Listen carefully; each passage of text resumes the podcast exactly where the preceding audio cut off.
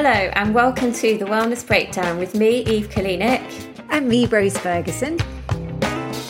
The podcast where we test out the latest health and wellness fads and see if they actually work. We have so many people coming to our clinics and asking us about this craze and that trend, so we decided to do a podcast about it. If you've just found us, there's a host of interesting topics we've dug into this series already, from examining the world of collagen to trying out oxygen therapy and exploring the magical effects of mushrooms. We have also been getting lots of messages from you guys on the wellness fads you're trying and what you'd like us to explore. Yes, so please keep those coming in. You can message us on our Instagram page at The Wellness Breakdown or on our own pages and email us on info at thewellnessbreakdown.co.uk. And if you haven't already, please do subscribe.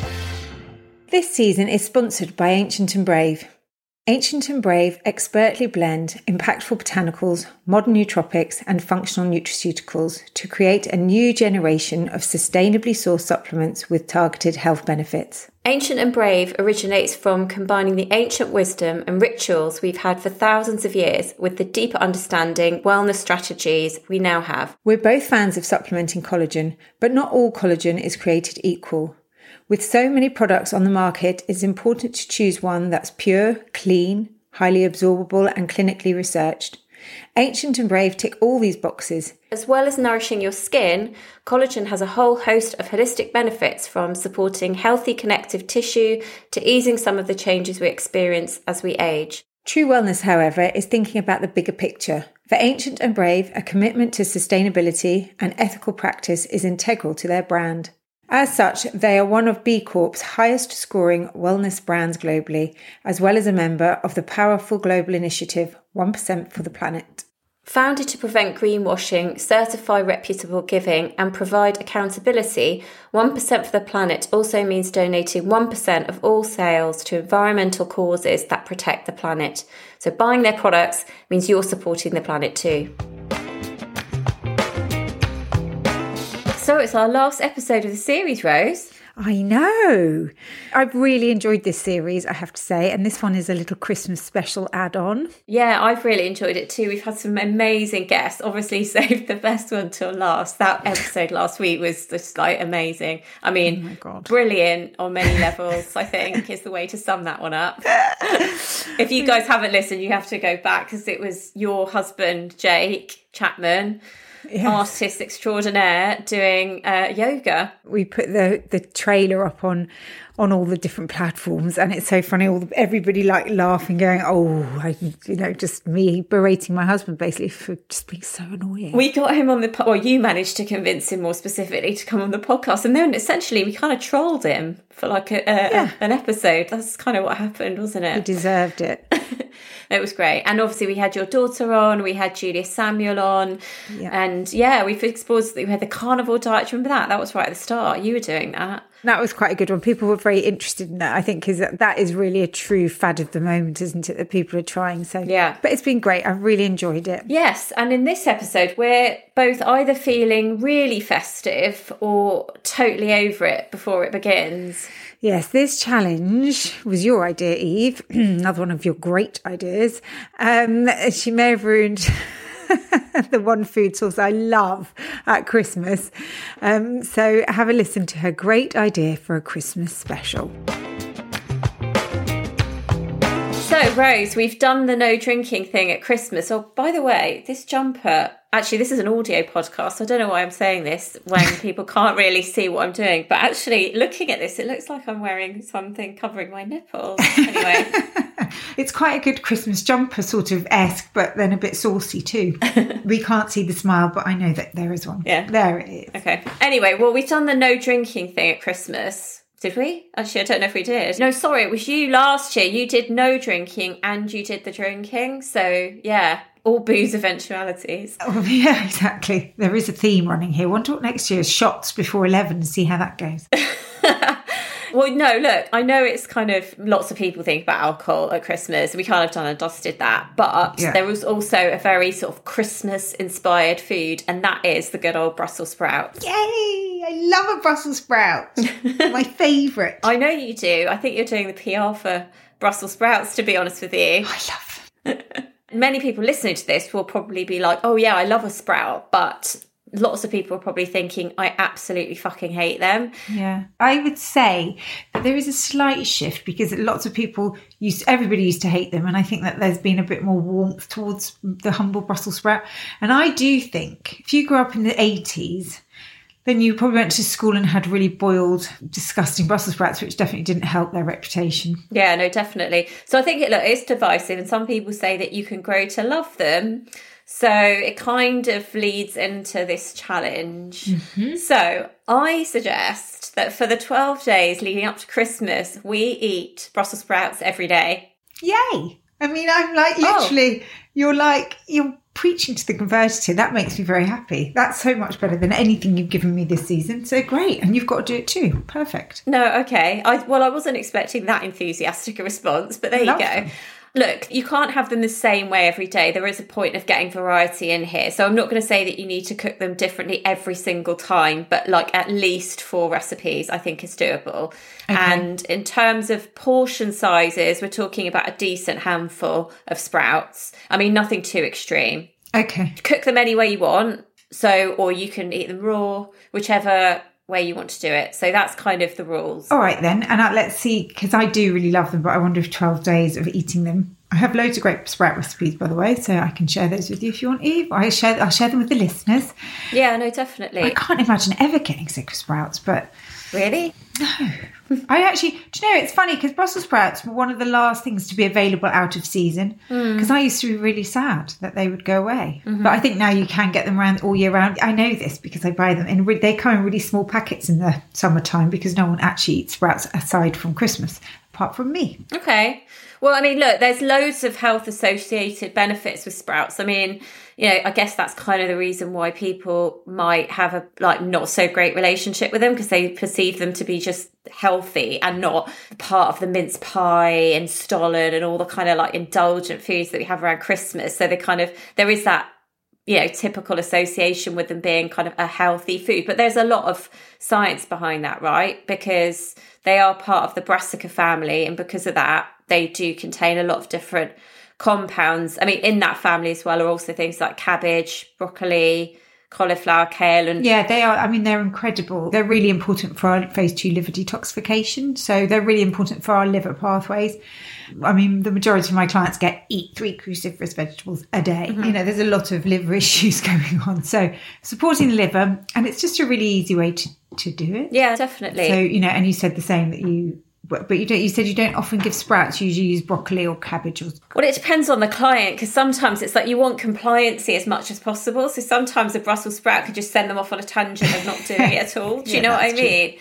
But I do. I mean, obviously, as well. You know, apart from the liver side of things, because they do contain it's the glucosinolates in there. So yeah. there's a certain compound in which is also kind of responsible for the side effects that people also don't like because um, it's a sulfur compound. And when we chew that it basically releases an enzyme. We need a certain enzyme to break that down. And then it and then we get these compounds these special compounds of which indole 3 carbinol is another one which we know is associated with anti-cancer benefits although not so many human trials on that. But it's really really exciting stuff. But our microbes can actually break down glucosinolates as well. The thing yeah. is is that when we cook sprouts, this is why we get the farty side effects, is when we cook sprouts, we actually negate that enzyme that helps to break those glucosinolates down. And then that makes the, all that sulfide and other chemicals, methane and stuff, more pronounced. So that's why yeah. we get. And also, I think it is this our microbiome gets used to certain foods. So if you add in a new veg, it takes a little while for you to cultivate those microbes and for your gut to get used to it. And so a lot yeah. of people don't eat sprouts all year, unless you go to see Rose Ferguson and she tells you to eat them all year round. Most people don't, do they? They just have no. them at Christmas. So then obviously your gut's like, what the fuck is this? And so your microbiome is then not necessarily geared up. So yeah. maybe with the 12 days, we might find that we've got like super Brussels sprouts metabolizing microbes cultivated down there. it's interesting actually. There was an article about the taste of so the bitterness of vegetables, and some people just mm-hmm. you know they have the gene that responds positively, and then there are others who have a gene that mm. responds negatively. I mean, in our biological evolutionary, we're sort of geared up to avoid bitter tasting foods yeah. because actually way back when that would make us unwell, and mm. the same thing with um coriander. Actually, do you know what? I never had that thing with the coriander. Like, so some people have a genetic predisposition to it tastes like soap, and yeah. I never had that until after having COVID. Oh, interesting. So I wonder actually whether or not people might change their taste association to Brussels sprouts post COVID. Yes. Oh, maybe I know because actually I, ne- I never used to like coriander and and I and I have learned to like it. Yeah. But when I very first, I'd go, "What is that? I can taste what mm-hmm. is," and I could really taste it, even the smallest amount. And now I I don't I don't love coriander, but I like it in food. Mm-hmm. But also the bitterness around food is to do with the plant's protection, and there's quite a lot of information about this with phytates and oxalic acid and things. Mm-hmm. And actually, there there is some interesting research coming out about by eating those things, it's putting a bit of hormetic stress on us. And so therefore it's good for our resilience. Yeah, no, definitely. So there you go. Brussels sprouts make us stronger. Even the bitterness in them is good for you. Yeah. And from a gut perspective as well, I mean, they're, they're very dense in fibre. Um, they have things like raffinose in them, which actually a lot of the other mm. cruciferous vegetables have, but that helps to feed our microbes. And so and our, support our microbiome health, which has then had some associations with things like blood sugar management, which relates to kind of anti-diabetic things. Like I said, there has been this link with anti-cancer. So there's a lot of positive research coming out about. So of course, look, we're not suggesting that you know we're going to get miraculous health benefits from eating 12 days of sprouts, but but like everything, it's consistency. So, of yes. course, if you have one portion of sprouts once a year, like you're not going to get all of the things that we've been talking about. Yeah. But it is going to be interesting. Yes. So that's the challenge, Rose. And now, are you ready? Well, I'm not quite as enthusiastic as you. Let's just say that. But uh, yeah, why not? Bring it on. So, day one of our 12 days of Brussels sprouts. And I'm sounding quite enthusiastic about this because obviously it's just day one. Unlike Ms. Ferguson, I mean, I don't mind a sprout, but I think 12 days of eating them is going to be pretty intense. Anyway, I'm stocked up, ready to go. And my first meal is going to be a stir fry with them with some sesame oil and sesame seeds because I know that's really, really tasty. I am so excited about this challenge. It is so up my street. I can't tell you. After the season that I have had from Miss Kalinik giving me quite challenging um, challenges, I've got this one. I love them. They are my very favourite, and they are very good for you. But um, and I've got loads of recipes, so I'm actually really excited about doing this one. So it's day five, and I've just come out of Soho House had a lovely lunch and i did order a side of brussels sprouts and they had some chili in it and it was really delicious. I'm getting a bit sick of the brussels sprouts now if i'm really honest with you. Um, i did a couple of stir fries with them and then i kind of sliced them up into some kind of sauerkraut type slaw. But the thought of having them for another now week is slightly grating on me uh, actually. But I have to say, nice side. So onwards and upwards with the Sprouts Challenge. So, Sprout Week's going really well. I'm not sure if the family would agree. Would you? Are you enjoying it? Yeah, there you go. Um, they're all a bit sick of eating them. They're always sick of eating them at this time of year. But I'm very much enjoying trying out new recipes with them and just different ways of eating them. Yeah, so very happy my end and I wonder how Eve is doing. So it is day 10 of the Brussels sprouts challenge. And to be honest, guys, like the last couple of days, I've just been a bit sprouted out. So I haven't had them. So, but I will do for the next two days. I know Rose has been enthusiastically sending me sprouts recipes. And I'd like to say that I have the same enthusiasm for sprouts, but sadly, I really don't. Uh, in terms of how I'm feeling, uh, just sick of sprouts really. But other than that, not really any major changes. Although it has been great to try different ways of eating them and such like. But I, I, am kind of looking forward to not having sprouts for a little bit now. Not until Christmas Day, obviously. So, Rose, how are you feeling after 12 days of Brussels sprouts? I feel great. I loved it. God. I eat Brussels sprouts most days. So do you though? Really? Yeah. What? in the summer? No, no, around this time of year. Oh. They do definitely disappear from the shelves a bit when they're off season. So when they're in season and they're everywhere, I eat, lo- I eat loads of them. My children will tell you they're so fed up with Brussels sprouts. Okay, well, I, I have to admit, I wasn't quite as um, dedicated. Really, Eve? This is a running theme, isn't it? Shocked. I did four days. Okay. And then what happened? and I went out for dinner. No, actually, I ended up going for brunch and then dinner in the same day, and they didn't have them on the menu, Shocking. so I missed it. I know. I had some today. I had an omelette. Oh, this was good. I had an omelette. Look and how then- excited you are. I know. Well, I was thinking about you because I had Brussels sprouts on the, um, and I was going to put them into the omelette, and I thought, I wonder if they'd cook in time a sprout omelette. Anyway, I didn't because I thought that was a step too far. Okay, and why did that make you think of me in particular? Because we were talking about sprouts later today, so I was like, oh, Oh, okay, fine. I thought you were thinking like Eve loves the sprout omelette. I was like, do I? so, what else did you cook with them then? Tell me. So I came up with quite a lot of recipes. I didn't complete all Yeah. of them, but I, we will put them in the show notes, the recipes, because there are Yeah. lots of different things you can do with them. So one of the things that I think is quite good you can do with Brussels sprouts is shredding it. You know, people always think you have to cook them whole. So shredding it's quite nice because you can do that. That's kind of how I eat them, to be honest with you. Most often than not, is shredding Yeah. them into like stir fries, and Yeah. you can make a nice slaw actually if you add them into that. So I did do that. So that's why that's kind of where I cheated really because I had other vegetables in there, and so I probably didn't have as many sprouts per day as say you did, Rose Ferguson.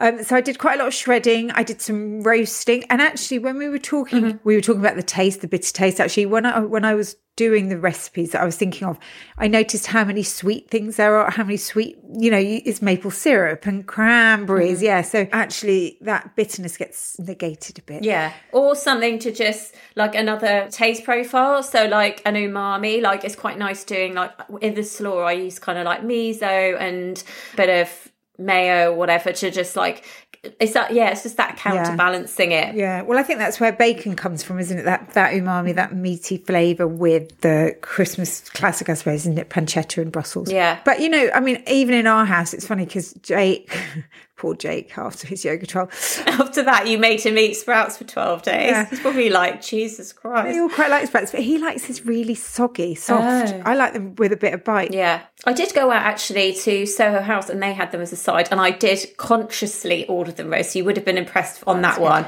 and then the other thing I do like doing with them, which I did on like two days, was kind of using, they're really nice with sesame and a bit of soy. Yes. So that's another nice combination. Yeah, that, yeah. I did a bit of tahini's nice. Yeah. Tahini's great. Yeah, really nice. But anyway, in terms of benefits, did you notice anything really? I mean, not that it would have been that market for you since you eat them every day anyway. I didn't really find. I mean, I didn't. No, I didn't. Did you? I mean, I guess the only thing was forcing me into creating more recipes. So I guess that would be That's a true. benefit. So thinking about different ways of eating them, because obviously, like 12 days is quite a long time, although I didn't do the full 12 days.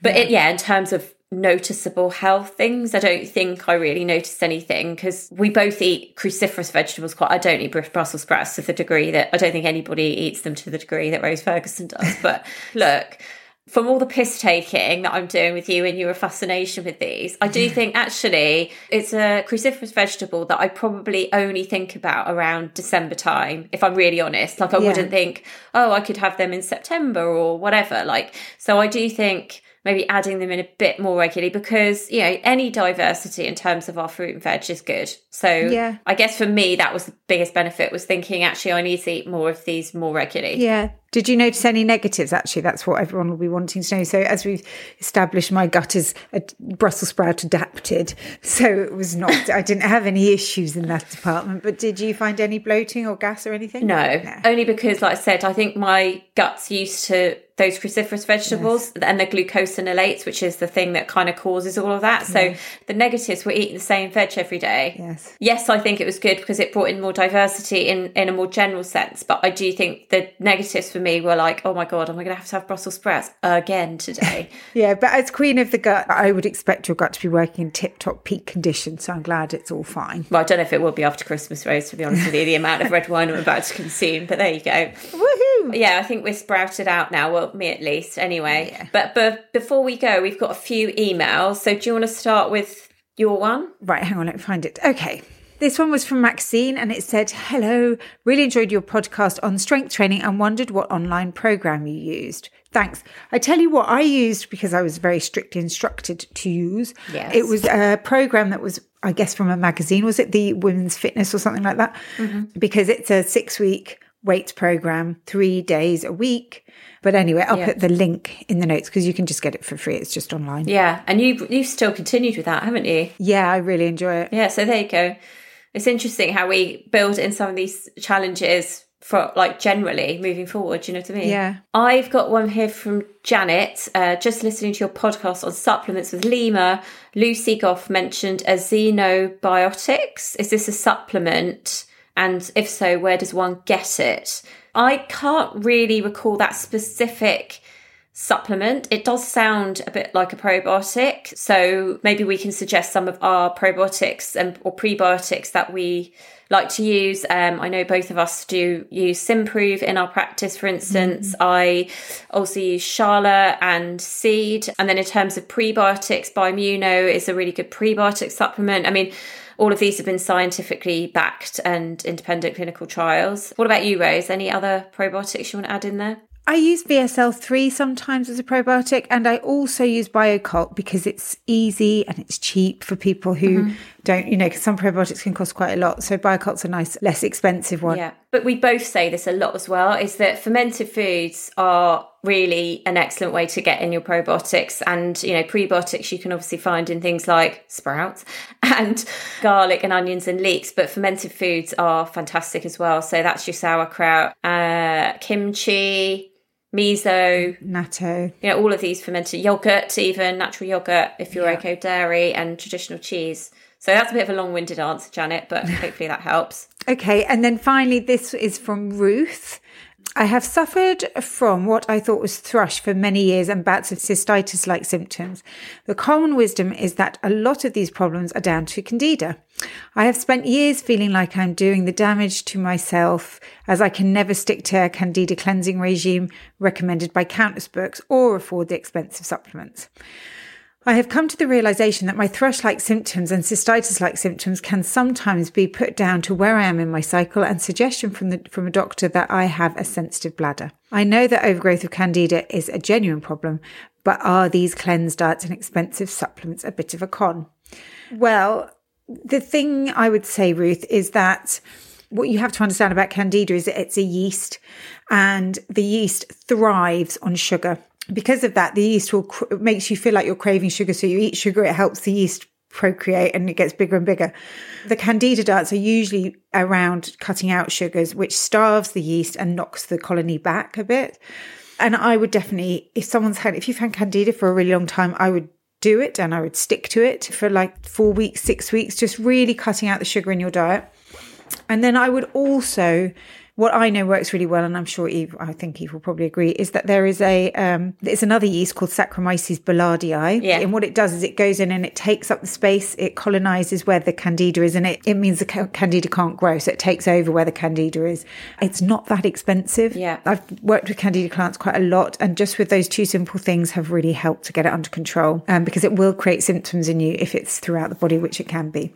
Would you agree with that, Eve? Yeah, I mean, she does mention here candida and cystitis. So it seems yeah. as though just generally your immune system is compromised, which a lot of the time can come from the gut. So I wonder, because with candida, particularly again, if it's, or thrush actually more specifically, is that a lot of times that can happen after multiple bouts of antibiotics. You don't mention it here, but I'm kind of reading between the lines because also with cystitis, particularly if you're going and having recurrent cystitis infections, often antibiotics can be given as mm, kind of, so I don't know if that's that. So I would say we talked about probiotics before of fermented foods, and I definitely say building up the strength of the good bugs in your gut will also help. Because we, we have different microbiomes in our body and actually the vaginal microbiome is really you know it's one of the biggest ones. And there's also very much a link between our gut and our, our anatomy. So if there is an infection or a dysbiosis an imbalance of bacteria it can quite easily travel between those areas. Mm. also stress like when you get all of these infections, it becomes really, really stressful and really debilitating, like emotionally. And stress is one of the major things that impairs our immune system functioning, which means you're less likely to be able to fight off those infections. And, you know, maybe just avoid a bit of the like i know it's christmas i sound like fucking scrooge saying this mm-hmm. but just like too much alcohol because again we're talking about things that might impair your immune system functioning yeah. and if none of those tips work this is why we're in a job so you can come see function medical practitioner nutritional therapist that can help to give you more specific guidance but hopefully some of those things mm-hmm. will help yeah, and actually, while you were saying that about infection, something like oregano oil might be helpful here to try and, you know, if there is an infection, that can be really useful too. Right. right. So, well, that's, you know, this is the last in the series. Um, yeah we hope you guys have enjoyed it and we are ready and well we're getting ready anyway for all the challenges that we're going to take soon into the new year with a lot more fads to try. But we are still interested in any of your suggestions so do send us an email on info at thewellnessbreakdown.co.uk or message us on instagram over the holidays. Yes and thanks to everyone for listening. Please if you haven't subscribed do so and have a wonderful Christmas and a very happy and healthy New Year. Happy Christmas, everybody. Bye. Bye.